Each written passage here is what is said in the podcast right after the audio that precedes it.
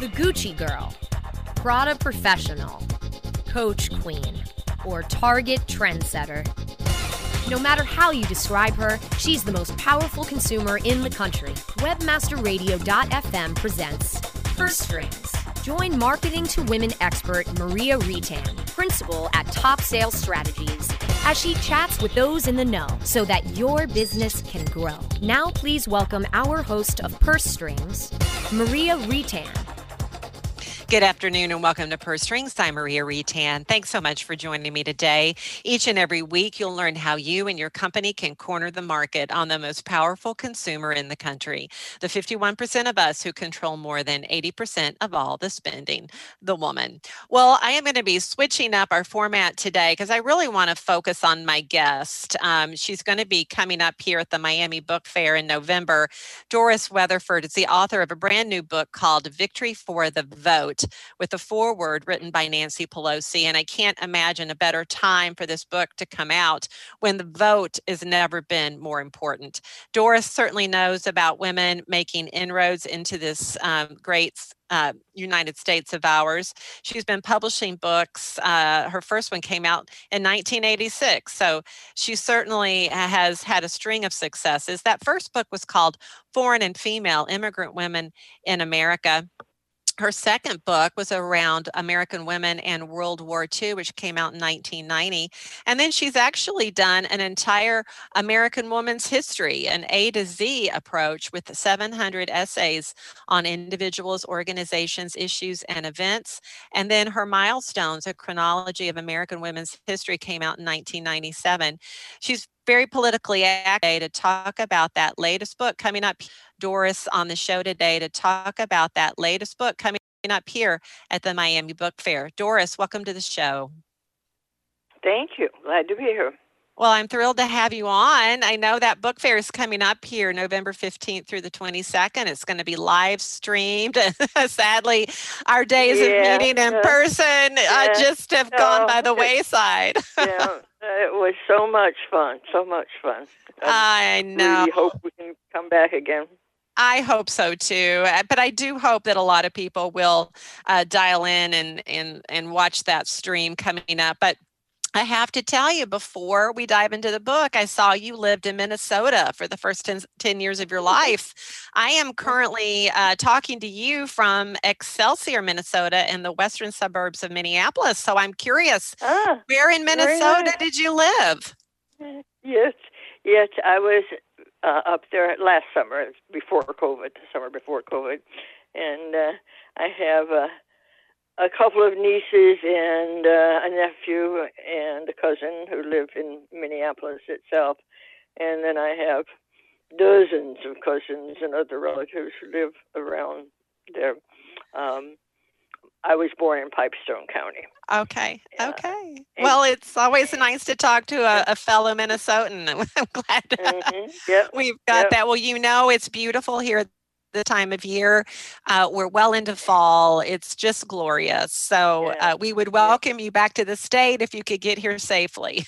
exactly. Exactly. I know yeah, it's a little challenging right now, but you're making the mm. best of it with this brand new book. And I, as I mentioned in the intro for you, you've written a number of books that look at women throughout history and at specific points of time. I'm curious why you decided to tackle the the kind of the history of women's vote in America. Uh, everything leads to it. it uh, the vote is is fundamental, and uh, women at first did not realize that the women's movement grew out of the abolitionist women and primarily out of very Christian women, uh, Quaker women, who wanted to abolish say, slavery. Um, and something that people forget is that slavery did exist in the North too.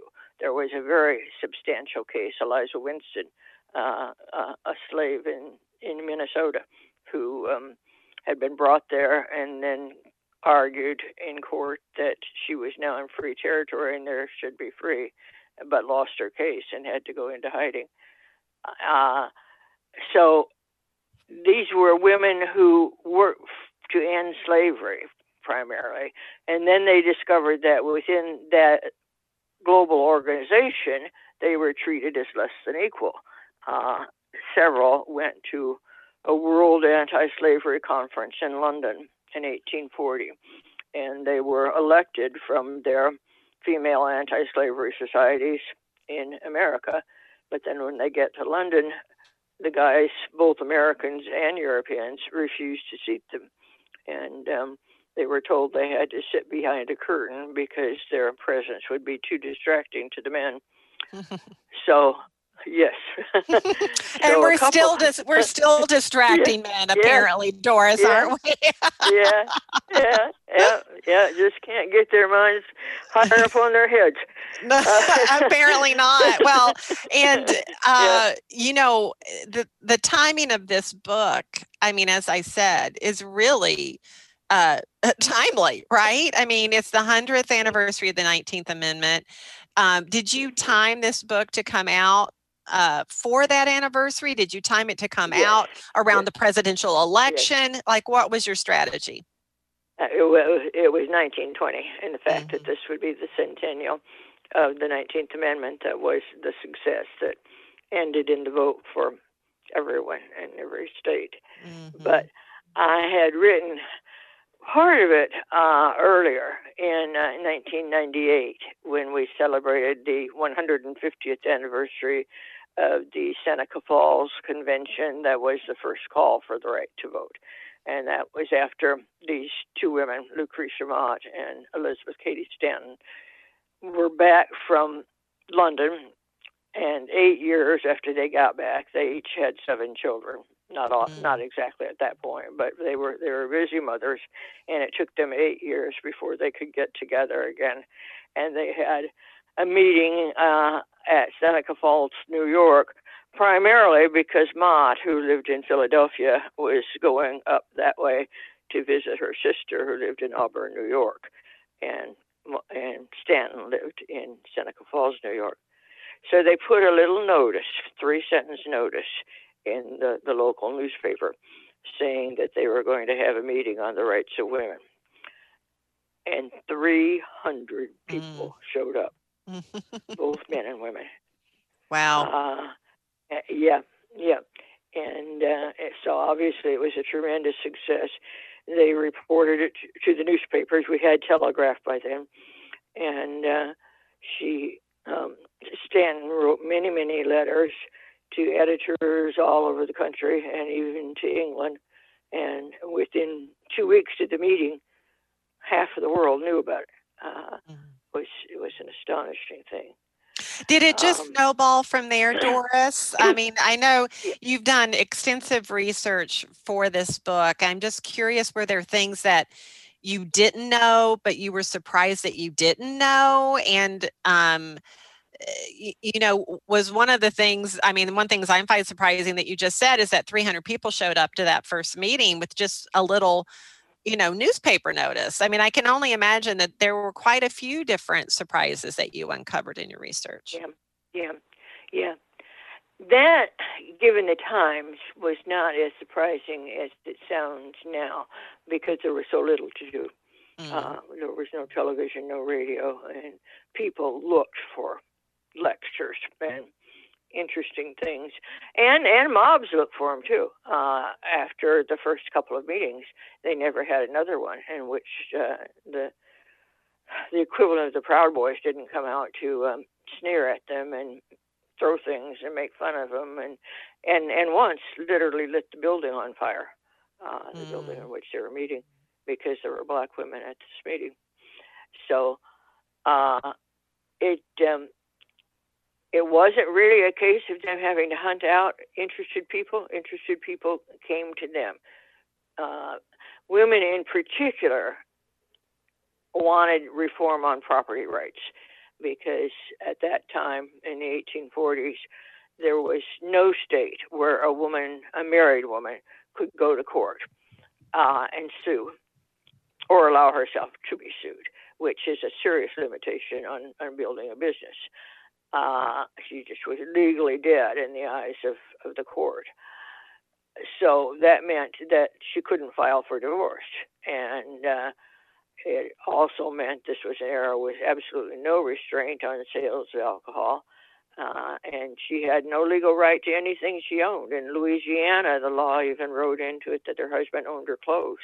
Mm-hmm. Uh, so uh, that that and custody of children. A man in most states had the right to will his children to someone other than their mother, and that happened too as a way to force her to stay in the marriage because if she didn't stay in the marriage, she axiomatically lost her kids everywhere. Uh, mm-hmm. uh, so a lot has changed that people don't realize, mm-hmm. and uh, that is not directly tied up with the vote, but you can see quickly how when you start working for these things, you've got to have a vote in order to get the attention to people who can make the change. Right. Well, absolutely. I mean, really, what you described were women were very, maybe just a step above slaves at that point, um, yes. if yep. that. And so this was yep. really so yep. much more than about the vote, to your point. This is about women having human basic human rights as individuals not just as property which is essentially what what they were. Um, I'm going to take a quick break, but when we come back, I want to talk about some key turning points in their fight for those basic human rights and the right to vote. So, everybody, stick around. We're going to hear more from Doris on this compelling book when Purse Strings returns after the break. Purse Strings will be right back after a word from our advertisers.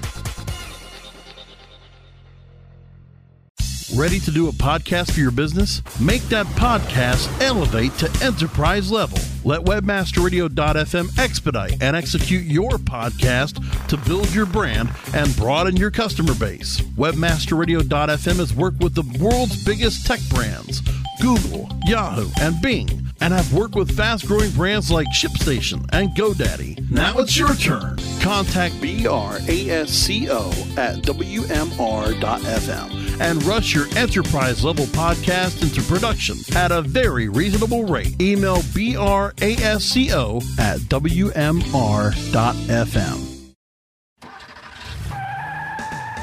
Are you looking for the best in WordPress speed, security, and scalability? WP Engine is a digital experience platform for WordPress, powering digital experiences for large brands around the world. With easy to use site management tools and powerful do it your way development features, WP Engine gives you the flexibility to build it your way. Improve your SEO and conversion rates with a faster site on WP Engine. Learn more on WPEngine.com. Welcome back. I've been chatting today with Doris Weatherford. She is the author of a new book called Victory for the Vote uh, with a foreword by Nancy Pelosi that's just come out uh, the 100th anniversary of the 19th Amendment. Yes, very well timed, is it not? And also at a time when voting has never been more in, in the populace and, and more vital. Uh, Doris was just explaining uh, before the break about women's fight was really more than just the vote. It was about the right for some basic human rights, uh, the right not to be uh, seen as property, the right to be able to um, participate in the, the the the lives of their children and other other very critical critical things they were fighting for. Doris, there were a lot of twists and turns on the journey the vote. What were some of the key turning points that you could point to? Well, let's start out with a happy one. Um, the first jurisdiction to grant the vote was the Wyoming Territory in 1869. Uh, the ratio of men to women was 50 to 1, and they wanted women to move there. So the very first bill that they introduced in the territorial legislature gave women the full vote uh, and they never lost it, which in some other jurisdictions that happened, but they lost it. And um, later on, and uh, also full employment rights. There were women who worked for the Wyoming government and at the same pay scale that men work for, which is just unheard of at the time. Uh, and Eastern New, uh, oh, and, and jury duty. They um, the legalist out there said, well, if she got all these civil rights, she has the right to serve on a jury to jury too, and uh, journalists back east just had a field day with that. They thought that was hilarious that women could serve on juries. Well, you know what the natural result is. Women are going to punish the bad guys more than more than the guys, many of whom might be bad guys too. Uh, you're, you're talking about a really rough community with gun violence as routine and stealing each other's property and you know laughing it off as cattle rustling. This was this was serious crime that later was depicted in the movies as just everybody having a good time. But if you think about losing all your cattle, um, mm-hmm. you think uh, that that sort of thing was anyway, Eastern journalists, a few of them came out to Wyoming and uh, uh, were just astonished that women could serve on juries, and moreover, that the people being tried didn't dare threaten them. That mm-hmm. was that was too much of a communal standard, cultural standard, to attack the women who served on the juries, whereas they felt free to attack the men. And uh, people began to see that having more women in public life was a good idea. Uh, and the same thing in terms of voting. It was routine, both in rural areas and in cities in that area, very routine for uh, people who, candidates and party leaders, to buy a drink for a guy, hand him their slate, which many of these men were illiterate, and they marked a, a slate for uh, led by a donkey or led by an elephant, and they went and deposited it in the ballot box, and then they went across the street to the other saloon and they picked up another slate and dropped it in. And uh, elections today are so, so, so by the book compared to elections then. Uh, mm-hmm. Many people have held office who did not win. I would go so far as to say most people who held office prior to women voting uh, did not did not win in a legitimate way. Nobody checked on citizenship. Um, anyway, the the upshot was that um, because the West innovated the vote with um, uh, Utah, Colorado, Idaho, Washington, states like that, following very quickly after Wyoming. and ultimately, every Western state except New Mexico had won the vote before any Eastern state had. And that was New York in 1917. So you've got this long period here from 1869 in Wyoming to 1917 in New York when it was done on a state by state basis.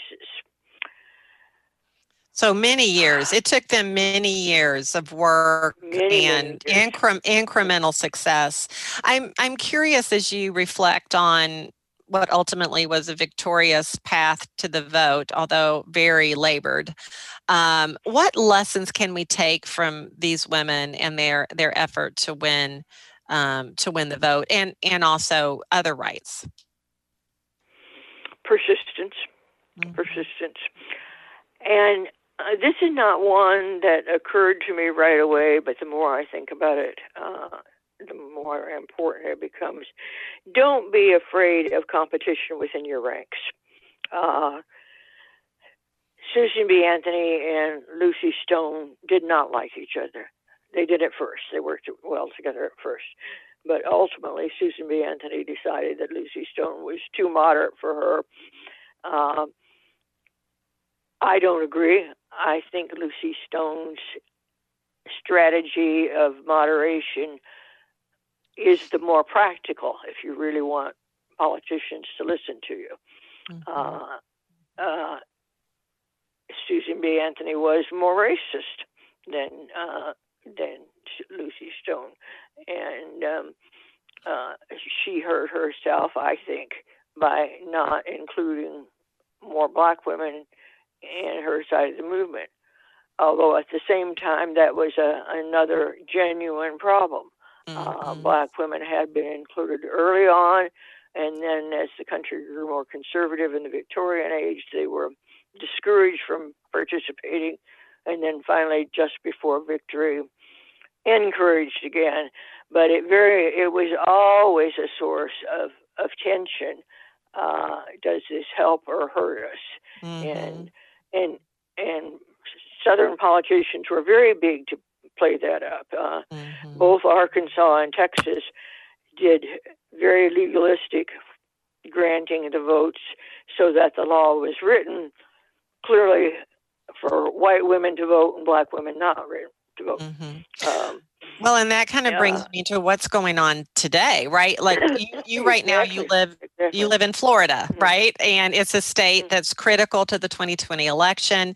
It has a large mm-hmm. minority population, which really is the majority population.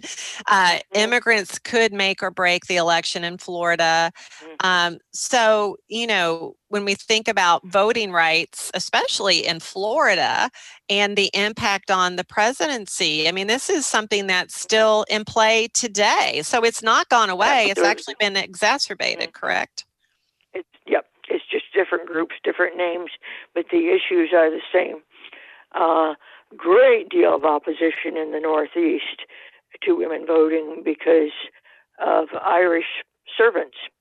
Every mm. home had um, a Hannah or a Betty or somebody who who worked in the home, and uh, the Anglo families who employed them really believed that they would vote the way their priest told them to, and uh, so these women who themselves were well educated and may have wanted to vote for themselves, they they stopped when they realized that it could be that their servants would outvote them.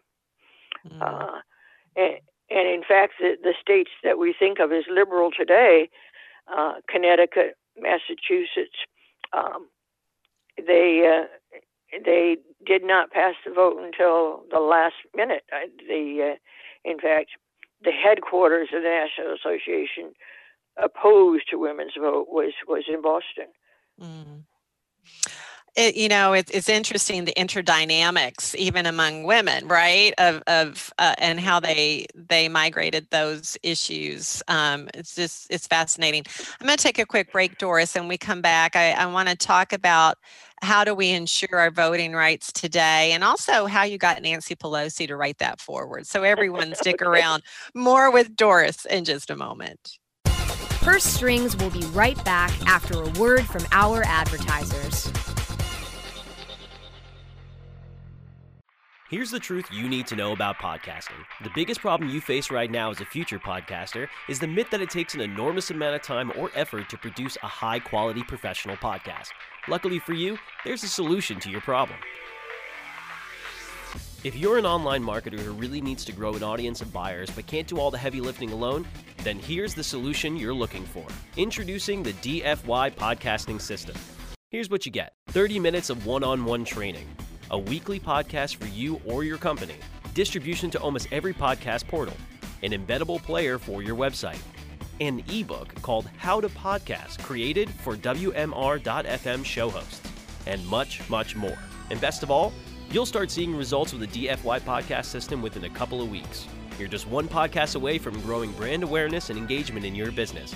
Log on to podcast.wmr.fm and sign up for a deeply discounted rate today. That's podcast.wmr.fm.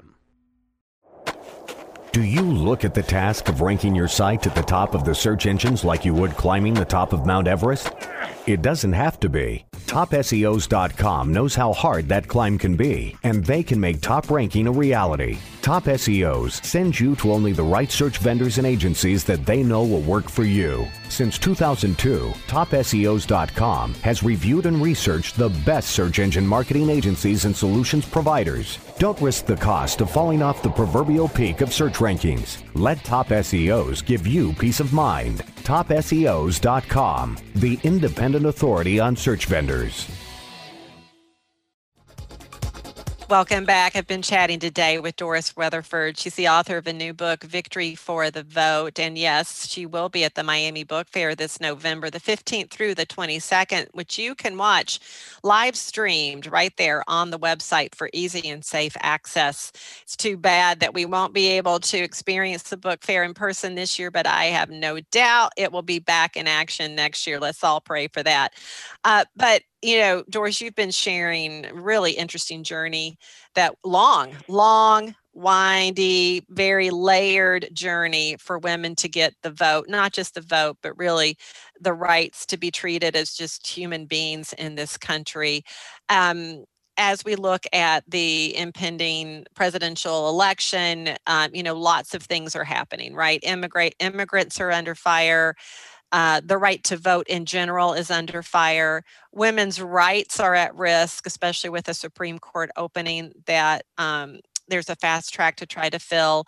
It feels like your book has come out at a time when we're grappling with a lot of the same basic human rights that these women were grappling a hundred years ago. So my question to you is, you know, based on what you learned about those women and their journey and what we're facing today, you know, what can Americans do to ensure our voting rights?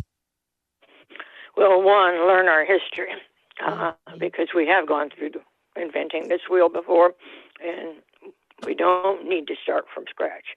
Uh, there's a a terrible failure to teach history in the schools in the way that history should be taught.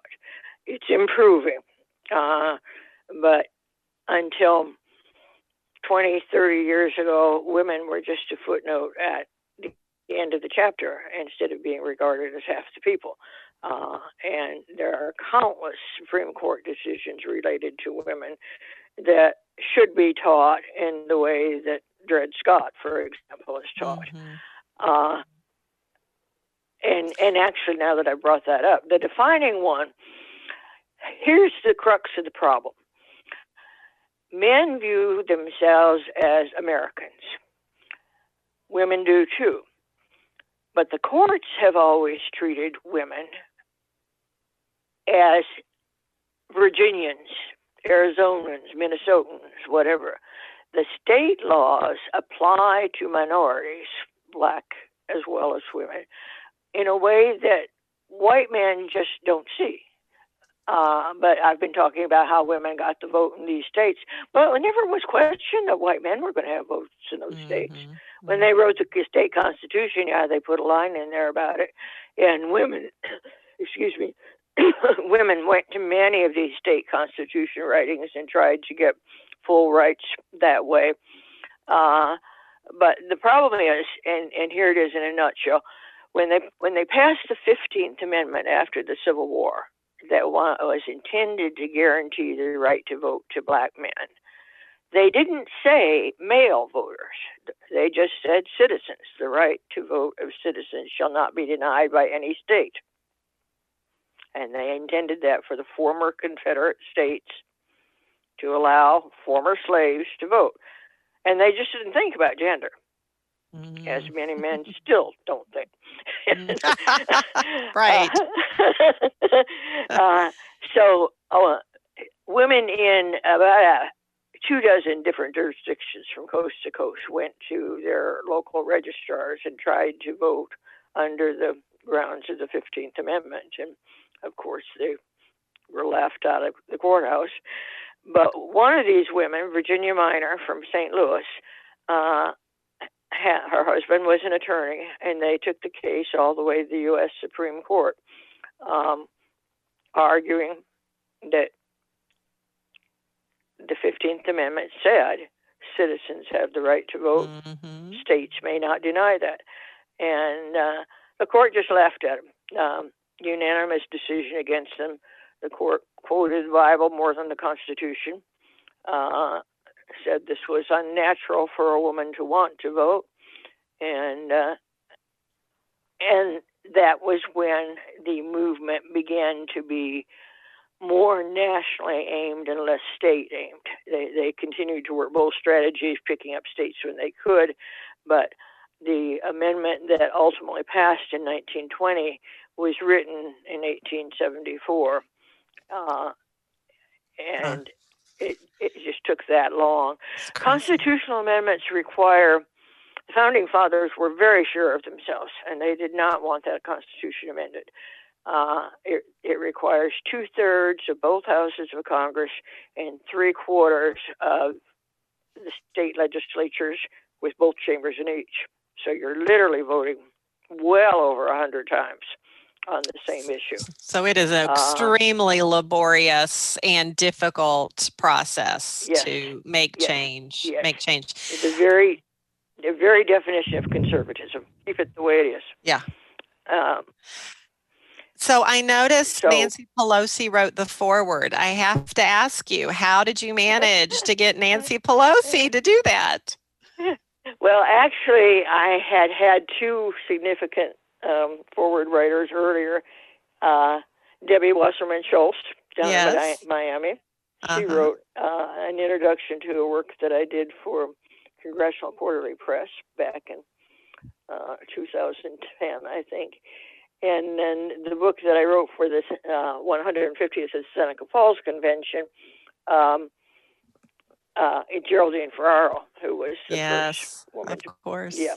Mm-hmm. Uh, she wrote the introduction to it. So Nancy Pelosi, of course, had known Geraldine Ferraro. And uh, um, the main thing was my own congressman, congresswoman here in Tampa, Kathy Castor. I've known Kathy since she was six years old. So she gave a copy of the one that Geraldine Ferraro had written to Nancy Pelosi, uh, to Nancy Pelosi, and Nancy Pelosi said, "Oh, I want to do that." Oh, so, well, congratulations!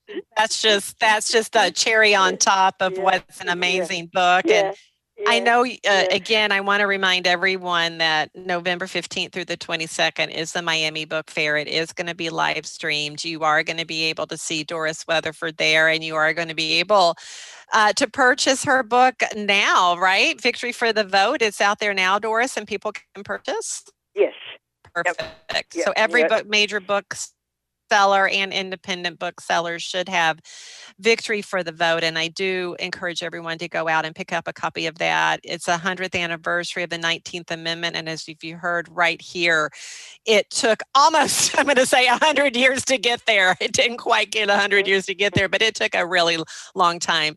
Um, and we're all so grateful for those pioneering women who made it all possible. And Doris, thank you for your work in, in making sure that that history is captured so that we don't forget and we don't forget what it takes to actually protect one to gain our rights and to protect our rights. I wish you much success at the book fair and with the book. Thank you, thank you. Women's history is uh, a mountain chain. We have peaks and valleys, and right now we're in a valley so we need to start the upper climb. Yes ma'am we do. So let's let's get with it today right? Let's no no greater time to do it than today. And uh, thank you for being on the show. Thanks to my producer george and join me again here on purse strings for another edition. Until then make it a great one